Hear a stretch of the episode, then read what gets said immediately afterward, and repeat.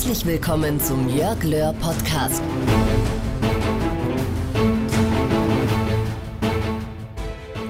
Herzlich willkommen zum heutigen Podcast und es geht um die Fragen, was treibt dich an und was motiviert dich?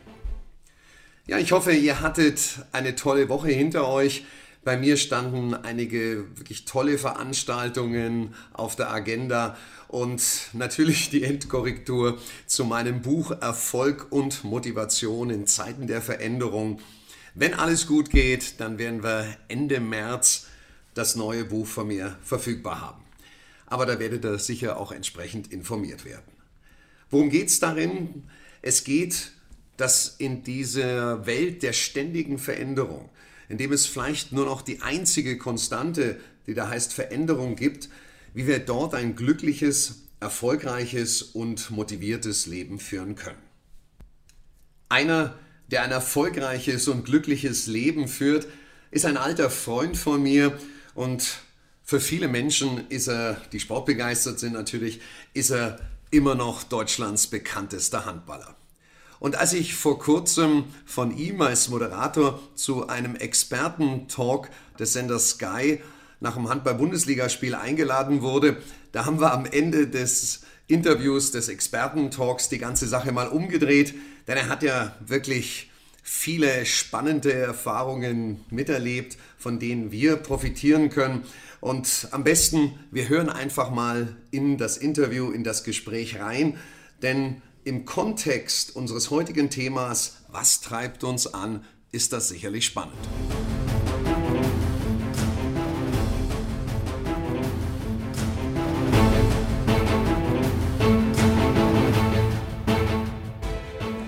...218 Länderspiele, 821 Tore, Weltauswahl, mehrfach Handballer des Jahres in Deutschland, deutsche Meistertitel, Supercup, EHF-Titel. Tja, und da ein, auch schon auf. ein Gesicht, wenn manche sagen nicht das Gesicht des deutschen Handballs. Lieber Stefan, schön, dass du hier bist. Vielen Dank. Stefan, ähm, in deiner jetzigen Rolle als Fernseher, Moderator, TV-Experte, äh, das ist ja eine, eine richtig spannende Herausforderung, die du hast. Und wie im Sport, Talent ist das eine. Wenn du mal Menschen, die jetzt so ein bisschen deine Bilderbuchkarriere sehen, ein paar oder ein, zwei Tipps mitgeben kannst, was neben dem Talent für deinen Weg entscheidend war, was würdest du denen sagen? Ich glaube, das Entscheidende war, sich zu trauen. Mhm. Also Sachen zu machen, äh, wo man am Anfang ein schlechtes Gefühl hat, wo man sich ein bisschen mulmig fühlt, wo man einfach ins kalte Wasser geworfen wird, wo man mhm. dann Erfahrungen machen muss, weil man kann eigentlich nichts lernen. Und mhm. ich konnte in dem, was ich ergründen musste, mhm. äh, konnte ich niemanden fragen. Es gab im Handball niemanden, der mir Tipps geben konnte, wie verhält man sich in der Harald Schmidt Show. Ja. Es gab niemanden im Handball, der mir Tipps geben konnte, wie macht man eine eigene Sendung bei MTV. Und mhm. äh, am Ende des Tages habe ich mir überlegt, lohnt sich das? Könnte mir das Spaß machen? Und äh, dann habe ich es einfach gemacht. Und mhm. viele Sachen waren einfach auch schlecht. Also ich kann mir zum Beispiel keine Videoaufzeichnungen oder Tapes von früher angucken, weil ich es wahnsinnig peinlich finde. Weil es einfach was von Prolet und Choleriker und vieles war auch einfach dumm, was, was damit zu tun hatte. Und da eine Entwicklung dann zu machen, äh, geht nur, wenn man sich halt wirklich damit beschäftigt, auseinandersetzt ja. und es sich traut. Ja. Also zum einen hast du ja den Mut gehabt, es einfach zu machen und zum anderen glaube ich auch, dass du immer der Typ geblieben bist, den ich jetzt auch als Freund immer geschätzt habe, den, den viele Fans auch gemocht haben, mit Ecken, mit Kanten, der manchmal das Herz auf der Zunge getragen hat. Ähm, wie ist es heutzutage im Business? Vorteil, Nachteil, wenn man so direkt unterwegs ist? Also ich bin etwas intelligenter geworden, glaube ich, im Laufe der Zeit. Ja. Ich habe viel gelernt. Ich weiß, wo man, äh, wie weit man gehen kann, wo man mhm. auch aufhören muss, wo man mhm. Kompromisse machen kann. Als ich anfing, Handball zu spielen, habe ich überhaupt nicht verstanden, dass man überhaupt Kompromisse machen muss. Ja. Und habe mein Herz, wie du richtig gesagt hast, schon direkt auf der Zunge getragen, aber ganz vorne. Mhm. Und äh, das war auch nicht immer clever. Es hat mir auch einiges versaut. Zum Beispiel habe ich ein Jahr lang nicht Nationalmannschaft spielen dürfen unter Heiner Brandt, weil ich mich wahrscheinlich zu kritisch und nicht gut genug geäußert mhm. habe oder nicht politisch korrekt genug geäußert habe. Aber heutzutage ist es so, dass ich natürlich schon immer noch dafür stehe, seine Meinung zu sagen. Aber ich versuche in erster Linie auch die Gegenseite immer zu betrachten. Mhm. Also einfach nicht unfair zu sein. Ja. Weil früher habe ich Leute diskreditiert, die ich gar nicht kannte. Mhm. Und es tat mir im Nachhinein leid, weil wenn du sie nicht kennst und sie aufgrund äh, des öffentlichen Erscheinungsbildes diskreditierst, ja. dann machst du einen Fehler und dann tust du den Leuten einfach auch Unrecht. Mhm. Ich glaube, wenn man dann jemanden kennenlernt und der ja. entwickelt sich dann als Arschloch, dann kann man ihn durchaus wiederum kritisieren. Mhm. Aber bis zu dem Zeitpunkt solltest du dich schon ein bisschen zurückhalten. Ja, und wir sind ja auch froh, dass, dass du mit auf deine Art als Typ wirklich dem Handball diesen Impuls gegeben hast. Ich glaube, ohne dich, und das jetzt nicht um dich zu hofieren, ohne, ohne dich hätte es viele Jugendliche nicht gegeben, die auf einmal sich für den Sport begeistert haben. Die jetzt etwas älter sind. Die jetzt etwas älter sind. Jetzt sind es ja. die Muttis und die Väter. Ja. Du hast ja eine, eine, wirklich viele würden sagen, eine Bilderbuchkarriere hingelegt. Was viele oft, glaube ich, da gar nicht sehen, dass es wahrscheinlich, jetzt im, äh, tue ich das einfach mal so ein bisschen reinbringen, auch so Durchhänger gibt, wo man sich denkt, wow, jetzt auch das noch. Ähm, hast du auch mal ans Aufhören gedacht oder wie bist du mit so Durchhängern umgegangen? Ich muss sagen, bis zum letzten Tag habe ich in meiner Karriere nicht einmal ans Aufhören gedacht, mhm. weil die Leidenschaft und das Feuer für den Sport zu groß war. Mhm.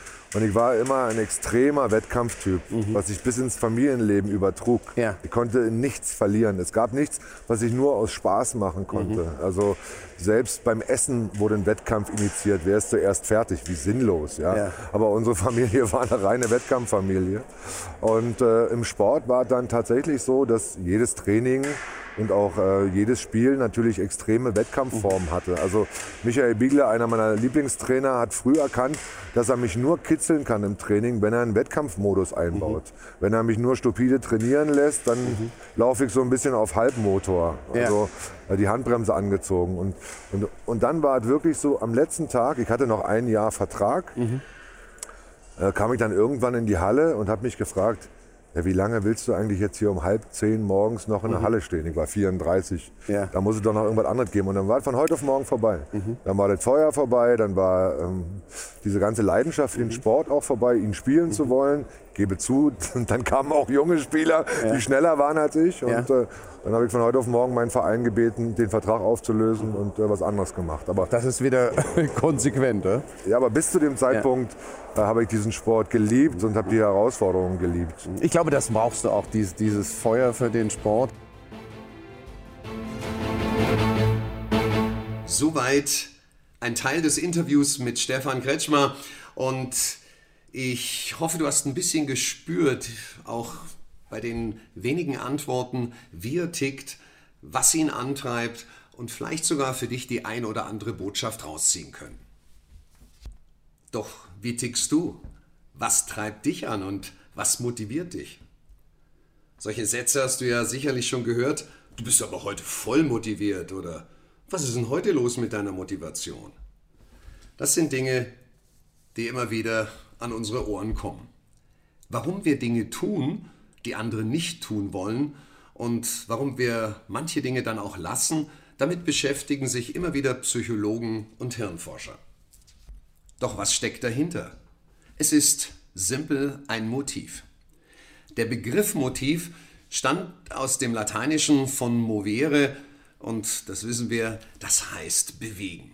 Ein Motiv versetzt uns also in Bewegung und stachelt uns so förmlich zum Handeln an. Kann so ein bisschen der Stachel im Allerwertesten sein. Denn oft gibt es nicht nur eine Triebfeder, sondern mehrere. Motivation ist also die Gesamtheit der Motive, die deiner Handlung zugrunde liegt. Und die treibende Kraft, die Menschen zu zielgerichtetem Verhalten anlässt. Was die menschlichen Motive kennzeichnet, das haben Psychologen in verschiedensten Motivationstheorien beschrieben. Die dir wahrscheinlich am bekanntesten dabei ist, ist die vom Abraham Maslow, seine Motivationspyramide. Die Grundlagen der meisten dieser Theorien ist die Annahme, dass Motivation im Streben nach erwünschten und im Vermeiden von nicht erwünschten Zuständen besteht. Die US-Psychologen John Babuto und Richard Scholl unterteilten die Motive nach ihrem Ursprung in extrinsische und intrinsische. Und du wirst auch gehört oder zumindest gelesen haben, dass die intrinsische Motivation irgendwo so diese bessere ist, weil du dazu niemand anderes brauchst, und weil diese ganz einfach auch nachhaltiger ist. Vielleicht hast du dich aber auch schon gefragt, ist das überhaupt richtig? Schließlich kann etwa Geld in Form von Gehalt ja nur als extrinsischer Faktor bezeichnet werden. Ist es deshalb vernachlässigbar oder gar total unwichtig? Nein. Du wirst nicht für einen Apfel und ein Ei arbeiten wollen. Selbst dann nicht, wenn du wahnsinnig intrinsisch motiviert bist. Ein gutes Gehalt, das deine Leistung angemessen honoriert, das ist nun mal die Basis, sollte sein. Ohne das verpufft irgendwo der ganze innere Antrieb von dir ins Leere. Ich erlebe es immer wieder, wenn ich von Firmen eingeladen werde, dass der Chef die Motivation in seinem Team natürlich erhöhen will. Oft wird aber in solchem Fall ausschließlich auf Anreize von außen gesetzt. Eine Erhöhung des Gehalts, ein tolles Incentive, ein Dienstwagen oder ein Upgrade des schon vorhandenen Dienstwagens, all das sind solche extrinsischen Reize. Natürlich wird niemand zu dieser Belohnung Nein sagen. Doch was passiert, wenn du bereits das zweite Mal das höhere Gehalt auf der monatlichen Abrechnung siehst oder seit ein paar Wochen das neue Auto fährst? Richtig. Es kommt dir irgendwo selbstverständlich vor. Das ist ganz menschlich. Die Wirkung allerdings verpufft. Und selbst wenn es um Bonuszahlungen geht, deren Höhe beispielsweise an den Umsatz gekoppelt ist, den du machst, für viele Menschen reicht das einfach nicht aus, um sich dauerhaft zu motivieren. Das hat man übrigens mal in einer Umfrage der Unternehmensberatung High Group von rund 18.000 Fach- und Führungskräften in Deutschland festgestellt, dass fast jeder zweite die Aussage tätigte, Motivation ist nicht käuflich. Das heißt, 50 Prozent würden sich durch eine Gehaltserhöhung nicht zusätzlich anspornen lassen und für jeden vierten sind auch erfolgsabhängige Anteile an der Vergütung nicht motivierend. Über die Hälfte der Fachkräfte fühlten sich sogar unter Druck gesetzt, wenn der variable Gehaltsanteil 30 Prozent beträgt. Es gibt aber auch noch die ein oder andere Studie, die ganz interessant ist. An der Universität Iowa wurde analysiert, wie viel Prozent der Arbeitgeber drauflegen muss, um überhaupt einen Effekt zu erzielen. Hm? Was schätzt du? Es sind satte 7 bis 8 Prozent. Erst bei einem solchen Plus beim Gehalt fühlen sich Mitarbeiter laut dieser Untersuchung so sehr gewürdigt, dass sie sich mehr anstrengen. Geringere Aufschläge wirken dagegen nur sehr kurzfristig. Da gibt es von den Wissenschaftlern der Universität Trier und der Universität London auch eine interessante Studie, die herausfanden, dass von einer leistungsabhängigen Honorierung nur die überdurchschnittlichen Produktiven, die Leistungsträger wirklich profitieren. Die Höhe des Gehalts hat offenbar weniger Einfluss auf die Motivation, als wir oft annehmen. Der Mensch ist demnach keineswegs ausschließlich auf möglichst hohen finanziellen oder anderen Profit aus. Wäre das so, würden wir ja wahrscheinlich auch kaum jemand in einem Ehrenamt antreffen, gäbe es keine Stiftungen oder Menschen, die Dinge tun, wo sie sogar Geld investieren müssen, die sie ärmer macht. Auch der Einsatz für andere widerspricht eigentlich einer ausschließlich intrinsischen Motivation. Konsequent zu Ende gedacht, dürfte sich sogar niemand für den Nachwuchs entscheiden, wenn sein Handeln nur oder überwiegend auf den eigenen Nutzen bestimmt wäre. Hierzu gibt es einen ganz interessanten Aspekt der Zwei-Faktoren-Theorie nach Herzberg, auch einer dieser grundlegenden Motivationstheorien. Herzberg sagt, dass es sogenannte Hygienefaktoren und Motivatoren gibt. Hygienefaktoren, das ist etwas wie das Firmenimage, die Arbeitsplatzsicherheit, Arbeitsatmosphäre, da spielt auch der Führungsstil rein und das Thema Gehalt. Damit ist aber der Mensch nicht automatisch zufrieden oder motiviert, wenn er ein höheres Gehalt bekommt. Er hat lediglich bestimmte Probleme nicht. Das heißt, das Thema Gehalt ist simpel ein Hygienefaktor, der passen muss. Wenn der nicht passt, ist alles Makulatur. Dann haben wir die Motivatoren. Dazu gehören zum Beispiel Erfolgsanerkennung, Verantwortung, Entfaltungsfreiheit, aber auch sowas wie Arbeitsinhalt oder Wachstum. Diese Dinge können laut Herzberg Zufriedenheit und Motivation erzeugen. Und jetzt nochmals, sofern die Hygienefaktoren stimmen.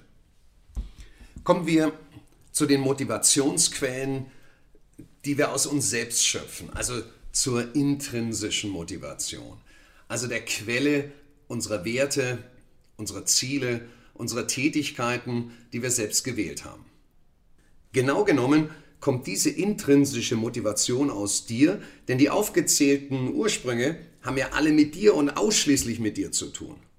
Fährst du Ski, dann willst du das ja nicht machen, alleinig aus dem Grund, dass du alle schwarzen Abfahrten hier bezwingst in deinem Lieblingsskigebiet. Vielmehr motiviert es dich vielleicht einfach schlicht und ergreifend Spaß daran zu haben, den, den wunderschön langgezogenen Schwung also mal richtig auf der Piste zu karfen oder vielleicht einen kurzen Parallelschwung in den schönen Schnee zu setzen. Während Bewunderung durch andere ein extrinsischer Motivationsfaktor ist, zählt der Stolz auf sich selbst natürlich, also der Stolz auf die eigene Leistung meine ich, zu den intrinsischen Faktoren. Andere sind Neugierde, Aktivitätsdrang, der Wunsch nach Erkenntnis und Leistung einfach um der Leistung willen. Das englische Wort intrinsic heißt übrigens innerlich dazugehörend, wesentlich oder wahr. Logischerweise ist daher diese Art der Motivation eine sehr dauerhafte, weil sie nicht von den sich ständig wandelnden äußeren Bedingungen abhängt. Bist du intrinsisch motiviert, bedeutet das vor allem auch eine große Unabhängigkeit. Denn alles, was du brauchst, geht dahin, dein Vorhaben zu fokussieren und sich dafür ausdauernd einzusetzen. Und dann schöpfst du die Kraft wirklich aus dir selbst. Das ist wohl der größte Vorteil der inneren gegenüber der äußeren Motivation. Sie ist autark. Es kann dir egal sein, einfach was andere machen. Du machst es wegen dir. Fassen wir nochmal zusammen. Intrinsische Motivation kommt aus einem selbst, extrinsische Motivation von außen. Beide Formen der Motivation haben einen Einfluss aufs Handeln, sie funktionieren also. Geld, Statussymbole wie Autos oder auch die Anerkennung durch andere motivieren extrinsisch. Dann haben wir gesagt, mehr Geld führt nur begrenzt und oft nur temporär zu mehr Motivation. Bei der Motivation von innen treibt die Tätigkeit selbst die eigenen Werte oder die eigenen Ziele an. Und zuletzt intrinsische Motivation macht unabhängig von anderen und wirkt nachhaltig. Auf meinen Seminaren sage ich auch manchmal zu den Teilnehmern den Satz, ob jemand motiviert ist oder nicht, bestimmt sein Gehirn und nicht der Zufall. Und damit bestimmst es du. Wenn du der Frage weiter auf den Grund gehen willst, was dich antreibt, dann mach mal Folgendes. Erinner dich mal an ein persönlich wichtiges Erfolgserlebnis.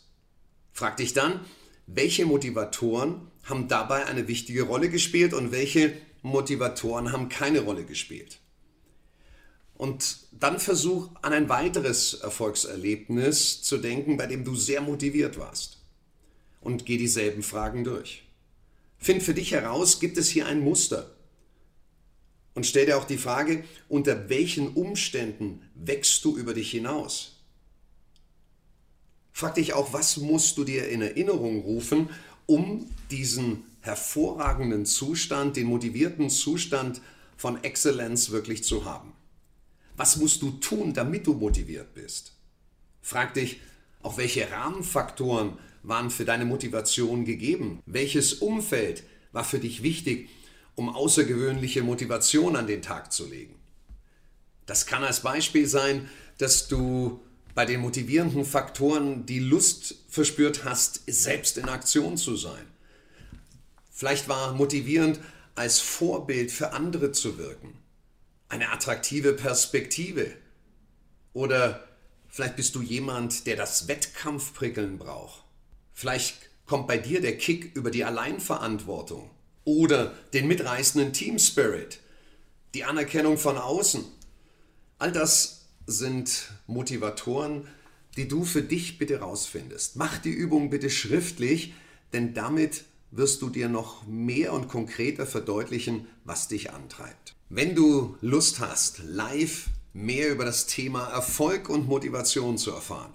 Wenn du motivierte Menschen treffen möchtest und von mir entscheidende Tipps und Strategien erfahren willst, um dein Leben auf die nächsthöhere Stufe zu stellen, dann sei bei unseren Seminar-Highlights im April dabei. Wir sind auf der Tour zusammen mit Joey Kelly und das Seminar wird heißen ein Abendseminar Erfolg und Motivation in Zeiten der Veränderung. Los geht's, glaube um 18.30 Uhr und der erste, der erste Punkt unserer Tour wird sein der 10. April in Augsburg. Am 11. April geht es nach Stuttgart. Dann am 17. sind wir im Norden im schönen Hamburg. Dann geht es weiter am 18. nach Leipzig. Am 24. April sind wir Schwerte bei Dortmund und den Abschluss unserer Tour, den haben wir dann am 26. April in Würzburg. Die Tickets gibt es schon ab 49 Euro. Alles weitere findest du bei unserem Link bei den Show Notes. Und ich würde mich wirklich freuen, wenn wir uns bei diesem wirklichen Highlight treffen. Falls dir der Podcast gefallen hat, freue ich mich über deine Bewertung und deine Rezession. Und ansonsten wünsche ich dir eine motivierte, erfolgreiche Zeit. Auf hoffentlich bald, dein Jörg.